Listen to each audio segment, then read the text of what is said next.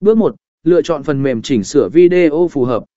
Để bắt đầu, bạn cần lựa chọn phần mềm chỉnh sửa video phù hợp với nhu cầu của mình.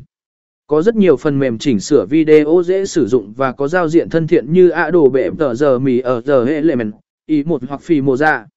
Đảm bảo tìm hiểu về tính năng và khả năng của từng phần mềm trước khi quyết định sử dụng.